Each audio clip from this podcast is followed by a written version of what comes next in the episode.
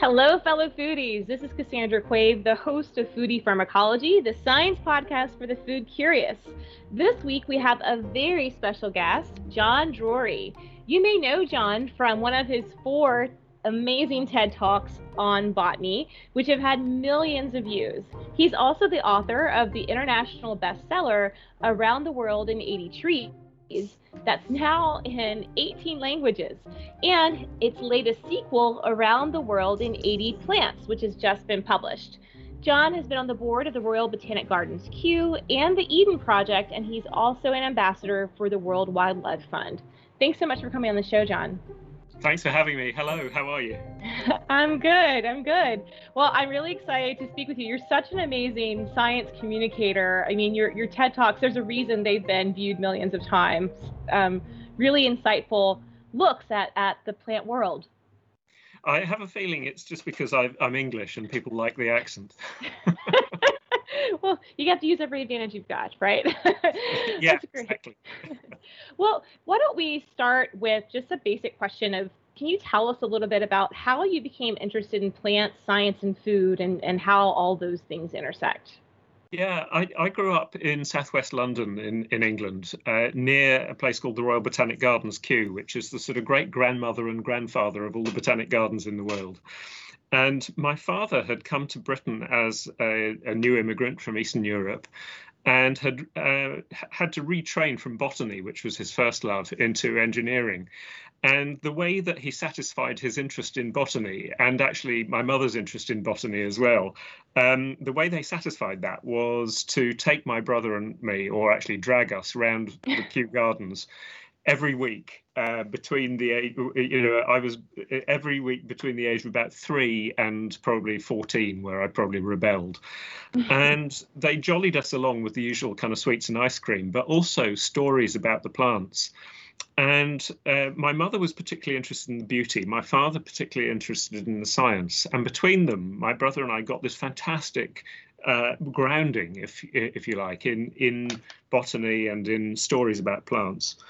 And uh, when things got really difficult, if it was pouring rain or what have you, then um, they would uh, jolly us along by sort of feeding us bits of the plants. And that was fantastic when, you know, they were herbs and spices and so on. And we used to go into the hot houses and have really exotic tastes. And it was wonderful, sort of surreptitiously taking a little leaf here and there or a little flower here and there. And then I remember the time very vividly when um, my dad uh, uh, sort of found uh, the seed pod of an opium poppy and, and cut it. And, and it was exuding the little uh, opium latex. And uh, he said, Have a little lick of that. I was about nine at the time.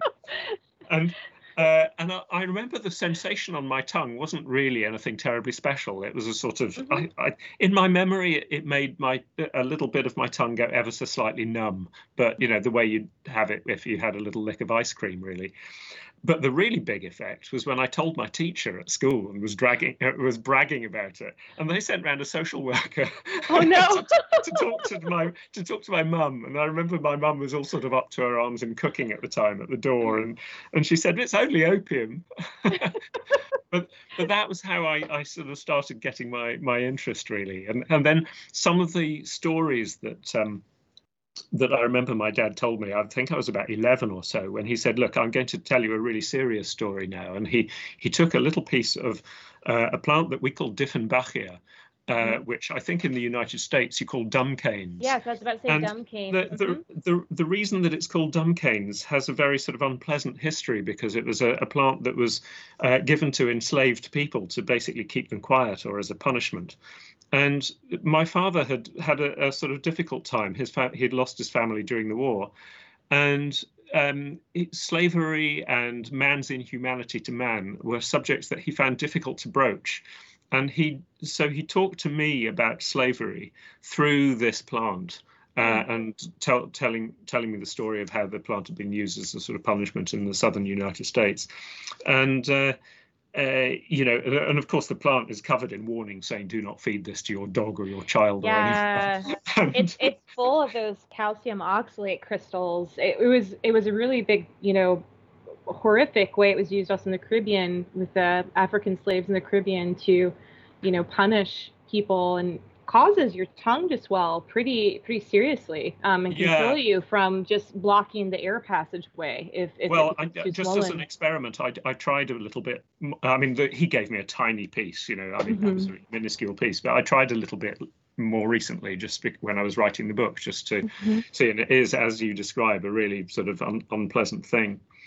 Um, and the, uh, and I, I sort of, you know, as I was researching the book, I discovered more and more um, of the history that either I was never taught, which I Mm. think is actually probably the right way to look at it, uh, or that at least it went one in, in one ear and out the other as a as a as a schoolboy.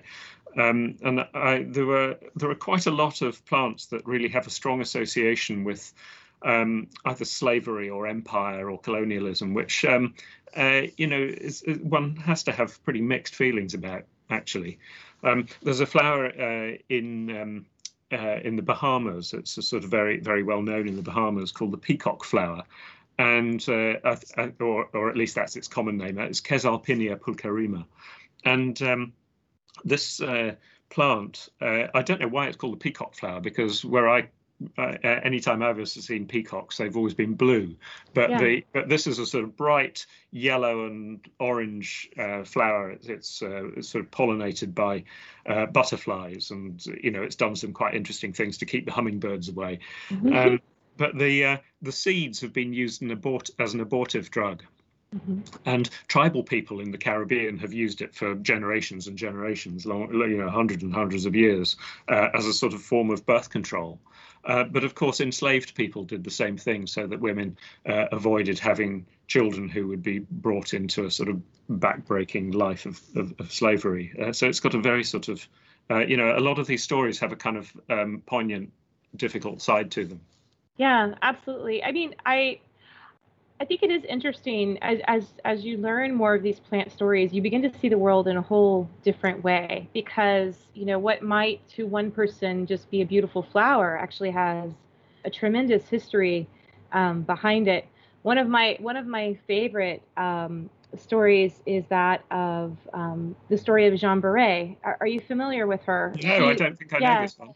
so Jeanne Baret was this, you know, 17th century herb woman who um, was the first to circumnavigate the globe. And whenever I see this gorgeous, showy bougainvillea, I always think of her and her bravery in, in going on this journey, disguised as a man, by the way, on this journey during this period. I mean, every plant has some interesting history um, behind it. And yeah, I love the fact that bougainvillea, if I if I've got this right, the the, um, the beautiful beautiful colouring is not in what we think of as flowers, but they're Exactly. actually just sort of the the, the leaves that Mhm. uh, you know, and, and some of the bracts that look uh, have this sort of fantastic vivid purple colour. Yeah. Exactly, and the, and now it's you know it's you can find it in so many places as a decorative plant. Um, you you mentioned something earlier too about you know the role of plants in kind of colonial expansion, and and many of the plants that all of our listeners enjoy today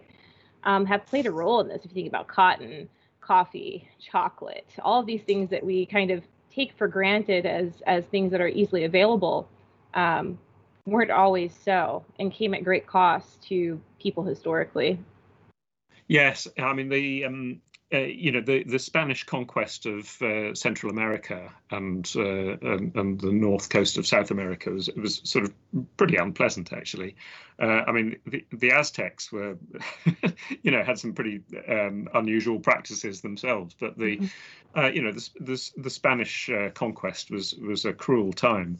Um, but of course, they brought back lots and lots of plants to to Europe um, that uh, you know have become uh, hugely important. So you know the the um, uh, you know many of the things that you mentioned, but you know sugar from the Caribbean, tobacco, uh, Mhm. tomatoes, um, uh, potatoes from Peru. Uh, Mhm. in in fact, tomatoes when they were introduced into um, uh, into Britain, uh, they they i- Culpeper, not Culpeper, sorry, um, Gerard in his Herbal in Mhm. 1597, um, he he wrote that tomatoes were of um, a rank and stinking savour, and uh, and, and, and, and, you know, uh, you can understand on the one hand why he felt this because you know they were they're a member of the Solanum family, and the Solanum family, along with potatoes, and you know, uh, there are some pretty unpleasant things in the Solanum family. So there's mandrake, which has a whole fantastic kind of occult history, um, but also uh, things like uh, you know that, that we call deadly nightshade. Um, I don't know if that's a plant that you have in the United States, but it, it's pretty unpleasant stuff. Uh, so lots of cyanides, lots of you know really unpleasant things in them. Mm-hmm. And he, um, uh, so he was probably swayed in his view about tomato because of because of that, knowing it was part of that family. Um, but on the other hand, he also at the same time knew that the Italians and the Spanish were tucking into tomatoes and enjoying them like anything.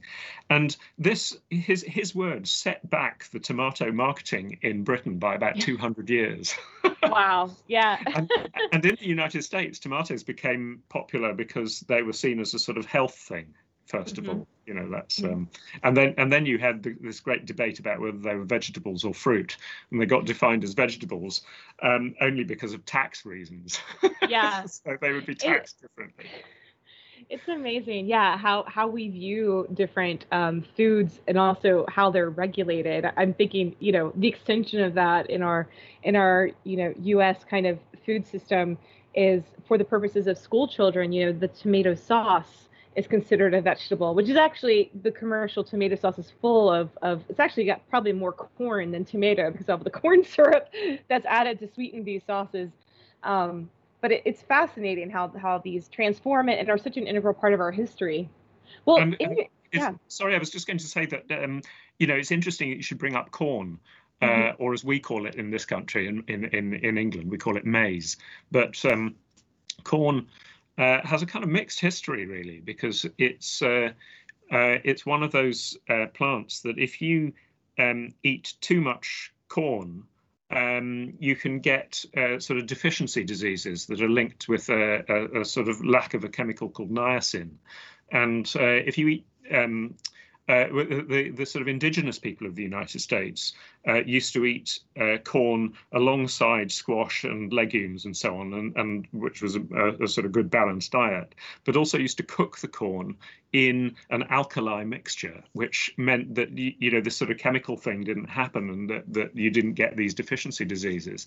But at the in the early 19th century, there were hundred thousand people who were mentally deficient in um, the southern United States because of essentially kind of eating uh, too much corn, and the advertising was all eat eat corn some way or another every meal. You know, it's uh, and if you look on your cereal packet now, you'll see that niacin is added back in, uh, so we don't get these deficiency diseases. But it's sort of quite a um, you know in, interesting history really that corn has.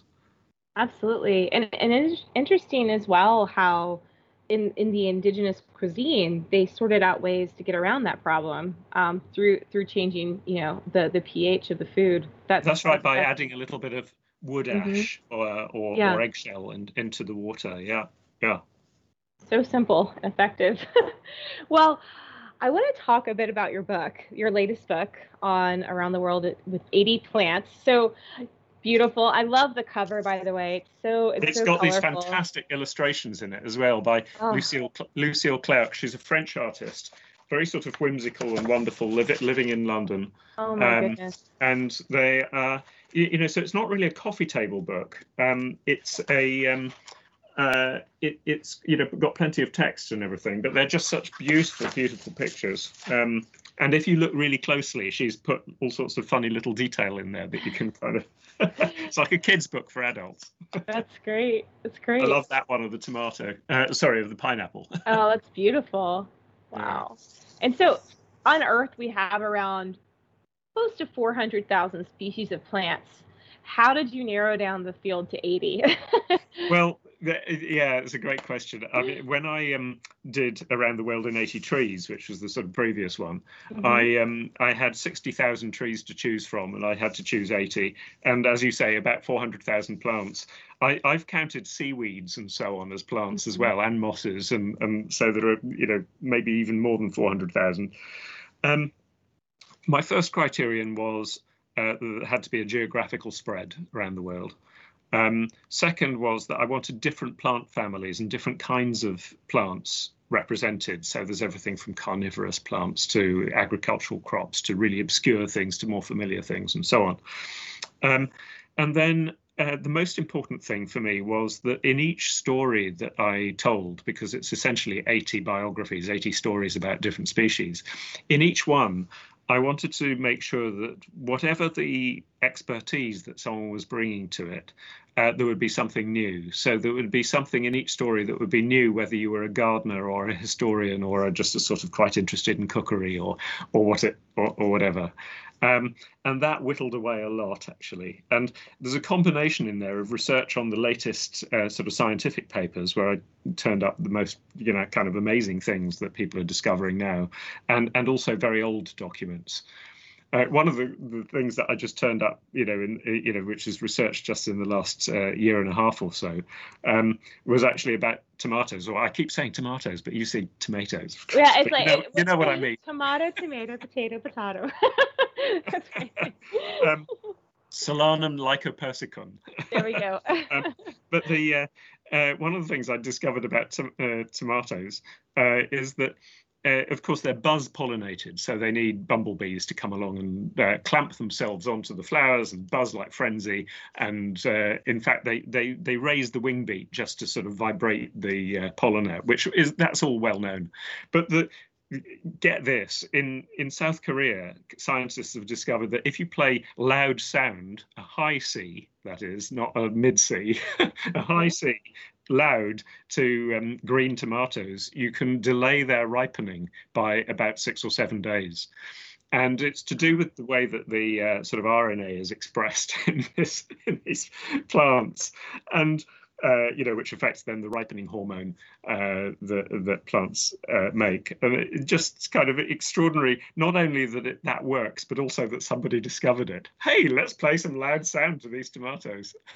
That's amazing. Well, I've always heard about you know people saying that playing music to plants that plants like to hear music and i'm like really but what does that actually mean like is this real science that that's amazing well and, yeah. and it's, it's funny because um, uh, our um, uh, next in line to the throne prince charles mm-hmm. uh, everyone made huge fun of him in the 1980s when he said that he talked to plants and things and and mm-hmm. you know some of us affectionately still do a bit but the the the um, there was another piece of research from the Volcani Institute in Israel where they um, took uh, plants of the Impatiens family, which is kind of busy lizzie and Himalayan balsam and those sort of mm-hmm. things, and they uh, monitored the constituents of the nectar that the plant is obviously producing in order to, uh, you know, sort of repay insects that are going to carry the pollen somewhere else and they discovered that the plant was modulating the content of the nectar according to what insect was coming along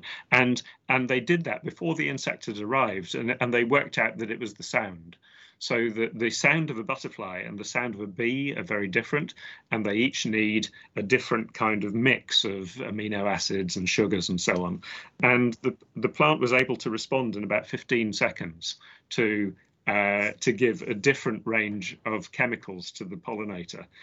That Fabulous. is amazing. It's amazing. Well, I mean, I, I think so many of us, when we see plants, we think of them as kind of static creatures because they don't move around like animals, and you know, and but in reality, they're communicating with each other. They're changing their expression of different genes and, and chemicals, and um, I mean, and don't get me started on the whole, you know, everything happening beneath the soil with all of the fungi and communication systems across these, you know, mycorrhizae. It's amazing. Yeah, it, it is absolutely um, in, incredible what's going on. And I love the the idea, I mean, you've sort of hinted at it there, of things that are hidden in plain sight. Mm-hmm. Um, you know, that there's this whole world that we could see if only we knew where to look you know so there's the ultraviolet patterning on on flowers that's kind of got it's like landing strips for, mm-hmm. for landing lights for for bees you know uh, who they see in green blue and ultraviolet we see in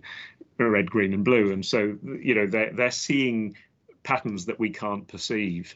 Uh, but if you have the right camera and lenses, you can you can see those things. Um, that you've got the uh, the the sort of trees that are responding to being attacked by sending kind of chemicals wafting through the air or through the underground mycorrhizal networks that say, mm-hmm. hey, you might want to manufacture some defense chemicals as well. You know, I mean, that's just uh, extraordinary, isn't it?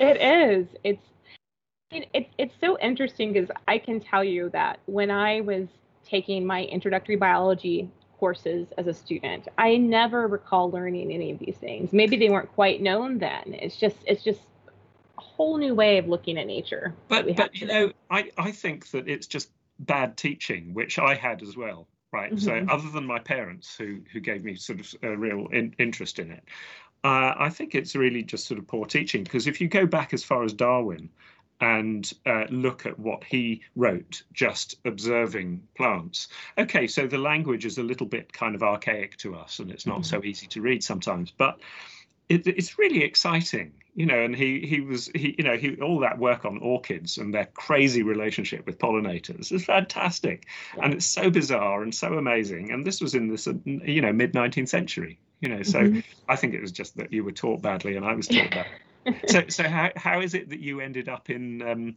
uh, where you have? You know, if you didn't get this very good grounding in biology at school. Well, I mean, I guess I had a solid basic grounding. Um, it really came from honestly my training with indigenous healers that I began to have a better appreciation for the many complex interactions, not only between people and plants, but also plants and other organisms and their environment. I mean, you think about, you know, within the Peruvian Amazon, there are all kinds of myths and lore about relationships between animals and plants, and there are beliefs around the ways or that the, the, the ways that plants present themselves in the harvest. And you see this not just in the Amazon, but you know, all across the, the world that, you know, you should harvest the leaves of this plant in the morning or you know yeah, yeah, only yeah. collect this this uh, liana when it's a certain girth to make your you know to make your medicine so i think that i think that going even well beyond before darwin looking to many of these indigenous healers across the globe they've had insights into into these interactions it just hasn't quite translated itself so, so well over to western kind of dogmatic uh, principles of teaching yet I think a lot of the, um, the, you know, the things which we sometimes disregard as superstition mm-hmm. actually have a really important kind of role.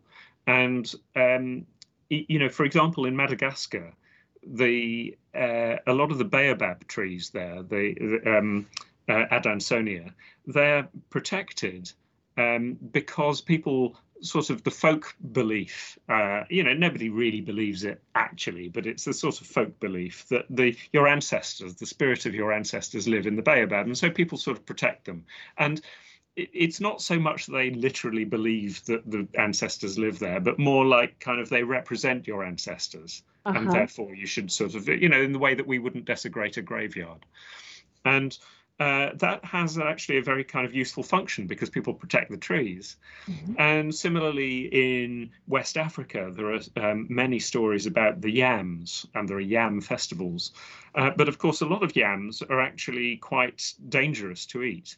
Um, and so a lot of these folk stories and fairy stories and things that they have are about, you know, someone eating the wrong variety and, and so on. And this is yeah. a way that you educate people. And mm-hmm. you know, it's not like people be- actually believe it literally, but it's uh, it's just a sort of lovely thing that's kind of built into the culture. And I I um I, I think that those stories are often really useful pointers for us coming coming to it that you kind of you you can sort of think well i wonder what lies behind this and i'm just thinking about this in our village at the moment i'm i'm sitting here talking to you about 130 miles southwest of london in a um, in a village uh, where we're wondering what to do with a kind of communal space in the middle. Mm-hmm. Uh, which is this sort of we call it the paddock, and it's just a sort of I don't know. It's about um, you know 200 yards by 200 yards in the middle of this little village, which has about 18 or 19 houses in it. And for the older people in the village, um, they want to mow it and they want to keep it completely flat like a cricket ground. um, and uh, of course, those of us who are, are either younger or sort of young at heart and understand biodiversity and the need for biodiversity and so on want to have sections of it with flowers or left completely wild um, plant some trees, and, and so on, um, in order to encourage the insects and nature to come back. And, you know, I, I was trying to sort of um, see the world through their eyes.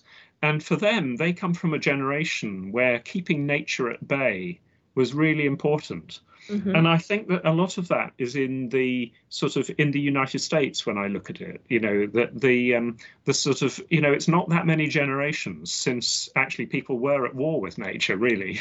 Yeah. And and that kind of explains a lot of how people feel uh, you know, they, the way they express it, they might not sort of realize what quite what's going on in their subconscious about, you know, and they talk about the lack of tidiness and they hate the the fact that you know someone has a, a front yard that's kind of not been mown and got beautiful kind of golf course kind of grass mm-hmm. on it. Mm-hmm. Uh, mm-hmm. whereas I look at it and I think, you know, that looks like a green desert, but they're probably thinking, you know, that that's sort of wrong. And and uh, you know, so I think understanding that is an important you know, uh, sort of, uh, I don't know, it's something on the on the way to helping them to change their minds. I hope. Yeah, no, I am of the exact same mindset. I mean, when you look through, you know, a typical American suburb, we, you know, one probably I would I would guess that one of our largest kind of forms of monoculture here is of grass. You know, of getting these uniform grasses that we we put a, a tremendous amount of of herbicides into the environment, pesticides, you know, water usage that's often improper in these settings. And it's to create kind of, like you said, a, a biodiverse, you know, absent kind of environment um, in this quest to kind of have this cookie cutter tamed um, look. I'm, I'm a big fan of going wild. I like I, I, I really I really want to transform my backyard into just a it's a small yard, but there's, there's some sort of like wild met wildflowers and let it just let it go. yeah. yeah. I mean, if you look at it from grass's point of view rather than our mm point of view, yeah, then then you know the grass has been like extraordinarily effective because uh, you know not only have we sort of uh, uprooted forests all over the world to grow, mm-hmm. um, you know the, the the key grasses which are our crops, you know, the, the, sort of rice and wheat and so on. These are these mm-hmm. are grasses, you know. But we also um, fight over golf courses and you know all this kind of thing. It's like the grass is probably just thinking, "Wow, have we ever managed to manipulate human beings? This is fantastic." It's true. It's true. This will be the era of like the the rule the poaceae of the grass family. That's great. Well, I want to dive into some other stories in your book. I'm really interested in the history of nutmeg because I think, you know, it, I mean, it has a very um, interesting history that, you know, involves even characters such as Marco Polo and yeah. the Dutch and, and, and, and now even, you know, uh, the improper use of it as a hallucinogen in American prisons, which, by the way, you're hallucinating because you're getting close to very toxic doses of certain compounds in nutmeg. What can you tell us about nutmeg? Well, nutmeg is is um, a kind of amazing thing, and uh, you know the the worst thing that we get up to with it nowadays is is mainly powdering it in, in advance of use rather than grating mm-hmm. it at mm-hmm. the end of cooking, and it, it, you know a lot of the flavour is destroyed by cooking, so you should really put it in at the end. Um, and if, if you do that uh, right, then even something as, as banal as boiled rice pudding can be quite nice. Mm. But back in the sort of, um, you know, 17th century or so, um, nutmeg was a hugely big deal because there was only one source of it in the world, and that was in the island of Run, which is uh, now in Indonesia. And the French and the British and the Spanish all fought each other for decades and decades and decades about, uh, you know, basically getting rights to um, to to you know monopoly rights for for uh, for nutmeg, and eventually, after you know, there's quite a sizable loss of life going on, uh, and and and of course, you know, these are colonial powers. Forget the people who are living there. Mm-hmm. Yeah. the um, the the uh, you know, eventually in 1667, um, the British said to the Dutch, who who had the island at the time, um, have the nutmeg, just take it we'll just have some little thing in return, you know, one of your little colonial outposts, see how business is done. Mm-hmm. Um, we, we'll just have somewhere else we'll take that that that little place in North America, Manhattan. So Manhattan was traded for um, you know originally wow. traded supposedly with the indigenous tribes, but but afterwards was traded between the Dutch and the British in return for um, for rights to to nutmeg, and nutmeg is an amazing plant. The um, it's uh, you know all plants need to find a way of dispersing their seeds, right? So the, the seed doesn't compete with the mother tree, and uh, in nutmeg, you have this lovely fleshy fruit, which is very attractive to certain animals, um, who then come along and swallow the uh, the seed inside, which has an aril, a sort of seed coating, which is this lovely, beautiful, bright red web kind of thing, which is the spice we call mace, uh-huh. and um, uh, that. Uh, not the stuff you spray in people's faces in the United yeah, yeah, States. Yeah. this is a different thing. And uh, the the thing that comes along and eats this thing is a nutmeg pigeon. It's a big sort of bird, and uh, they poop out the, the the seed somewhere else, and you know it, it gets dispersed.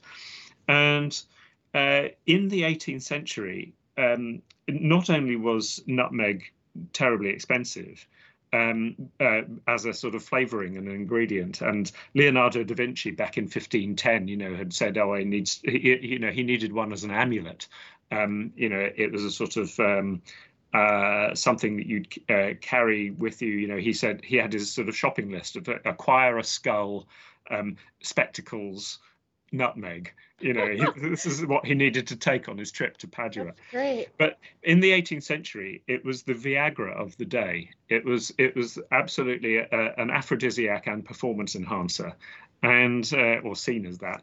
And uh, young men used to sort of carry around a, nutme- a, silver nutmeg grater around the streets of London. You know, they sort of have it in their waistcoat pocket, whip out the nutmeg grater, and, and just give themselves a little dose of it if they think they needed it. And you can imagine the combination of scarcity and the fact that it was this aphrodisiac and performance enhancer. The price was absolutely, you know, sky high. And um, later, much later, um, in the 1940s, uh, Malcolm X, the, the, sort of Black American activist, um, uh, he he uh, and his mates took uh, nutmeg in prison as a sort of way of getting high, really, of sort of um, uh, you know what else was there to do in prison, and. Um, as a result, when he wrote his autobiography, nutmeg got banned from American prison kitchens, uh, so people couldn't sort of get high on it. And I remember as a student trying to get high on nutmeg. and I don't know whether you've done this or not, but I mean, uh, y- you know, it's not not a very attractive thing because it makes you kind of horribly throw up and it's just sort of awful. And the the hallucinations are, are uh, you know paled into into insignificance beside the sort of throwing up. Mm, yeah yeah. Don't don't try that one at home. Well, it's it's it's fascinating how you mentioned earlier too the the flavoring and also just for the audience to know the amount of nutmeg that you're using in a typical recipe in the kitchen is not going to yield these types of effects. So no, no, no, you, no worries, you, are not going to throw up. I mean, uh, this this is true. A, a lot of spices, um, uh, you know, are quite sort of chemically, biologically active, and they've evolved that way because they want to deter herbivores from eating them you know they and they want to sort of stop insects attacking them and, and all of that. So they have these chemicals. But um, you know something you know if you think about salt i mean if you take masses and masses of salt that would be bad. But you know exactly. what we use in cooking is fine. So fine, so nutmeg yeah. you're safe with nutmeg. That's great. And and i think you know one thing you touched on just a moment ago too is about the the time of maximal flavor because we also see this with black pepper, right? Is when you have nutmeg as being pre-ground, you lose a lot of those volatile compounds that really impart the flavor and, and the full spectrum of, of, of aromas that you get from the spice. And the same can be said for black pepper. You're going to get much more out of it if it's freshly ground. Yeah, yeah absolutely. Yeah, um, and I, am not sure what the uh, effect is of cooking on the sort of bactericidal and uh, you know sort of um, effects of these uh, of these of these spices, but um, uh, but yeah, I mean, and, and, and not only um, you know, even if you're cooking with them, so things like turmeric and uh, chili pepper and uh, coriander seed and so on, um, you know, if you go to uh, South and Southeast Asia, where people are really using a lot of these spices um, and, and, frequently, uh, they'll pretty much always grind them just before cooking rather than have them already powdered. Yeah. And, yeah. and what I like about that is actually that it slows you down. you know that that's to me part of part of the whole eating process and mm-hmm. is is that you just slow down a little bit you know yeah i like that yeah this i this it kind of falls into the whole slow food perspective of of using those whole ingredients too um well on the topic of of plant aphrodisiacs because i think this is something that's really interesting what else can you tell us about plant aphrodisiacs i mean are there a lot of these types of plants out there what do we know about them scientifically? I mean, have these been scientifically validated, or is it more of around lore of their uses?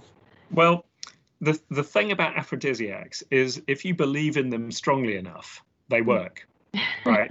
and yeah. in a lot of cultures, you find that plants that have a very high protein and calorific content uh, are regarded as aphrodisiacs. And mm. you can imagine that if people are being a bit underfed um, and uh, you know have malnutrition, then that's not great for your libido.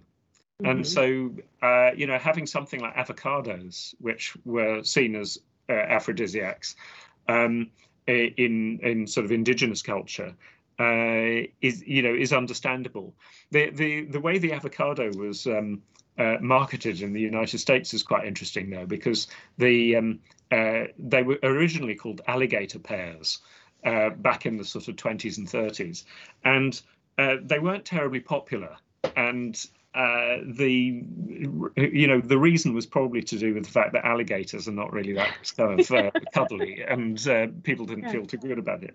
So they took the Native American word and uh, used the word avocado, which is similar to that, and um, as part of the kind of rebranding, the marketing people loudly and frequently said, This is not an aphrodisiac. That's ridiculous to suggest it's, it's an aphrodisiac. Um, the, the reports, the rumors of this being an aphrodisiac are totally not true. And of course, everyone goes, Oh, it must be true. and, and, the, uh, like the use kind of skyrocketed. Um, then there are there are plants that uh, definitely uh, sort of decrease people's inhibitions. So we know that alcohol kind of does that. Whether it's um, uh, an aphrodisiac in all cultures, uh, you know, there's a big difference between the way football football hooligans uh, in Europe drink alcohol and the way a mm-hmm. French family would drink alcohol or the way a pair of lovers would would drink alcohol at a dinner. You know, these are different ways of using the drug. But there's a, um, a plant from uh, West Africa, uh, uh, West Africa called iboga, um, uh, Tabernanthe iboga, uh, which uh, is something that is kind of associated with various initiation rites um, it's being explored in the West actually to wean people off heroin addiction. So it's quite an interesting, um, uh, potentially quite an interesting treatment for that. Um, but uh, that's uh, you know seems to have uh, kind of a lowering sexual inhibitions kind of uh, thing. It's not necessarily to do with performance enhancing, but it, it's kind of uh, takes away inhibitions. Hmm. Um, and then uh, in, in Britain, we have um, stinging nettles, which uh, people have used to, um, you know, for all sorts of sort of sexual purposes. Oh, which really? Sounds, which, which um, uh, doesn't sound ter- it doesn't sound terribly appealing to me, I have to say. But um, I, I, chose nettles in the uh, in in the plants book. I, I chose nettles to represent England, uh, not because of the kind of weird sexually repressed thing, though I could have done that, um, but more because uh, uh, there's something about nettles that represents England in terms of sort of mild peril. There's nothing really out to get you here uh, unlike the states where you have sort of rattlesnakes and bears and things. And so uh, the, about the worst you can get is a nettle sting, which is is pretty mild. And the Romans, when they were here, um, the worst possible posting in the in the Roman Empire was the uh, border between England and Scotland, which was the Hadrian's Wall at the time. Mm-hmm. And so these poor Roman soldiers, they were you know blue with cold. um, used to try and warm themselves up by whacking them over themselves over the shoulder with a bunch of nettles that would just sort of make you feel a bit warm for a bit. But here's the thing: um, people seem to be discovering now that that for people who have rheumatism and arthritis, which are kind of autoimmune diseases, that um, uh, the, there seems to be some uh, some evidence. In other words, it's not particularly high quality evidence yet, but there's some evidence that um, these sort of nettle stings can prompt the um, immune system to act in a slightly different way and seems to relieve some of the symptoms of rheumatism and arthritis. So, you know, the jury's out, but it's an interesting one. That's fabulous. I mean, also because nettles are such a great nutritious food ingredient as well for you know as a green vegetable and also in tea i mean there's so many uses of that yeah plant. i mean I, th- I think personally i think the tea is a bit overrated and i i, I find it a bit dull but the um uh, the, uh, there are other plants I prefer, like lemon balm is fantastic. Mm. Melissa, if you can grow that, that's beautiful in tea. That's really yes. good. And for some reason, you don't see dried packs of it. You, you know, you sort of need, or you don't in Europe anyway. Mm-hmm. Um, or linden, lime flower, tilia for the big trees. Yes. That, that's fantastic in tea. But the um, uh, I, I I think that the nettles in soup um, are, if you get them when they're young, obviously rubber gloves. um, uh, as soon as you as soon as you start cooking them, then the sting goes away, right? So you're not going to get sore throat or sore mouth or anything, and they're pretty good. Yeah, you know, you have to sort of add a bit of fried onion, a bit of garlic, bit of lemon juice. You know, yeah, you know, it up a bit. Yeah. vehicle. Yeah. yeah. yeah. Yeah, I have a very I have a funny story with nettles. When I was a graduate student out doing my field work on my own for the first time, I, I had I, I, I just hated wearing gloves because I get so hot when I'm out, you know, and this is in southern Italy. And I distinctly remember the day I grabbed a handful of stinging, not realizing that they were nettles, because no. I was still learning taxonomy at that point. And growing up in Florida, we don't have a lot of nettles there, so I grabbed them with my hand, and it was on fire.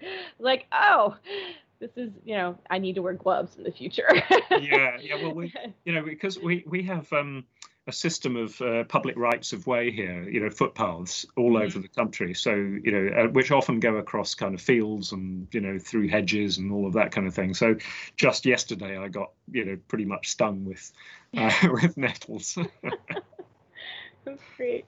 Well, Jon, as we wrap up, I think why don't we go to what was your favorite plant to research and write about for for this book? So, one of my favorite plants is um, is, there's this beautiful uh, drawing. I don't know if you can see that by oh, uh, Clerc, and it's mm-hmm. this this tree here, uh, and this is uh, in that was in Namibia in um, Southwest Africa, and uh, that tree is called the quiver tree. It's um, Aloidendron, and it, it's a, a, quite a close relative of aloe vera, which people are familiar wow. with from cosmetics and so on. But this thing is kind of 60 feet high, and um, when people say to me, why, why, is it such a favorite? And they, they think I'm going to say because it thrives in this incredible desert environment where nothing else is growing. And of course, that is amazing. But the reason I, I love it, there's two other reasons. The first is that it's a um, it's the national plant of Namibia. So whenever anyone sees it, they smile right? So that, mm. that's one reason. And uh, it's a bit like driving a Morris Minor car, you know, everyone kind of grins at you. And then the second reason is that it's got this kind of waxy coating, powdery coating, that when you touch it, it's very sort of lovely, sort of smooth uh, mm. coating, uh, which actually helps protect the plant from ultraviolet rays. Um, but the idea of being uh, a plant that everyone smiles at and that everyone wants to touch and stroke, I think that's the that's the tree I would be. the quiver that's tree of Namibia. Of Namibia, which is a, which is an aloe. That's I didn't even realize that aloes could get that large. That's amazing. Yeah, it's fantastic, and the flowers and the, you know you get all this life around it, the insects and birds and everything. That that's just extraordinary. Yeah. That's great. I'll, I'll, have to add that one to my bucket list of plants to visit. And we talked about speaking with plants earlier, and I'm definitely one of those people that talks to plants that I meet in nature. so on my hikes, I'll stop and greet the ones that I recognize. So I'll be sure to greet that one next time I see it. yeah, yeah. Uh, well, you'd be a great person to go for a hike with. yeah. Great. Well, thank you so much, Jon, for for coming on the show. And tell us again, where can our listeners find out more about your book? Where um, do you have a website that we can Yeah. direct them to? So, so here are the two books: Around the World in 80 Trees, Around the World in 80 Plants. Around the World in 80 Trees is in about 18 languages now, and Around the World in 80 Plants is is just come out, so it's just in three or four languages, but English is there. Um, and they can be found in uh, you know any good bookshop, Amazon, you know all the usual places. Uh, and if you want to find out more about me and my work, then I'm at jondrori.co.uk. So that's J O N D R O R I, jondrori.co.uk. That's great. And I know you have links there also to your TED Talks, which I think are fabulous to watch for any of you that haven't seen it yet in the audience um, to learn about, you know, even more cool things about plants. Thank you. That's great. Thank you. You've been listening to Foodie Pharmacology, the science podcast for the food curious, recorded on Skype. Um, you can find this and all of our other episodes at foodiepharmacology.com. You can also view video of this episode and others at the Teach Ethnobotany YouTube channel. Thanks so much to our producers, to Rob Cohen and Christine Roth for pulling this show together. And thank you to you, our listeners, for sticking with us. We're um, having a great time exploring all the cool ways that people interact with plants across medicine, food, and the diet. Um, thanks so much for listening. Stay healthy out there, and I'll see you next time.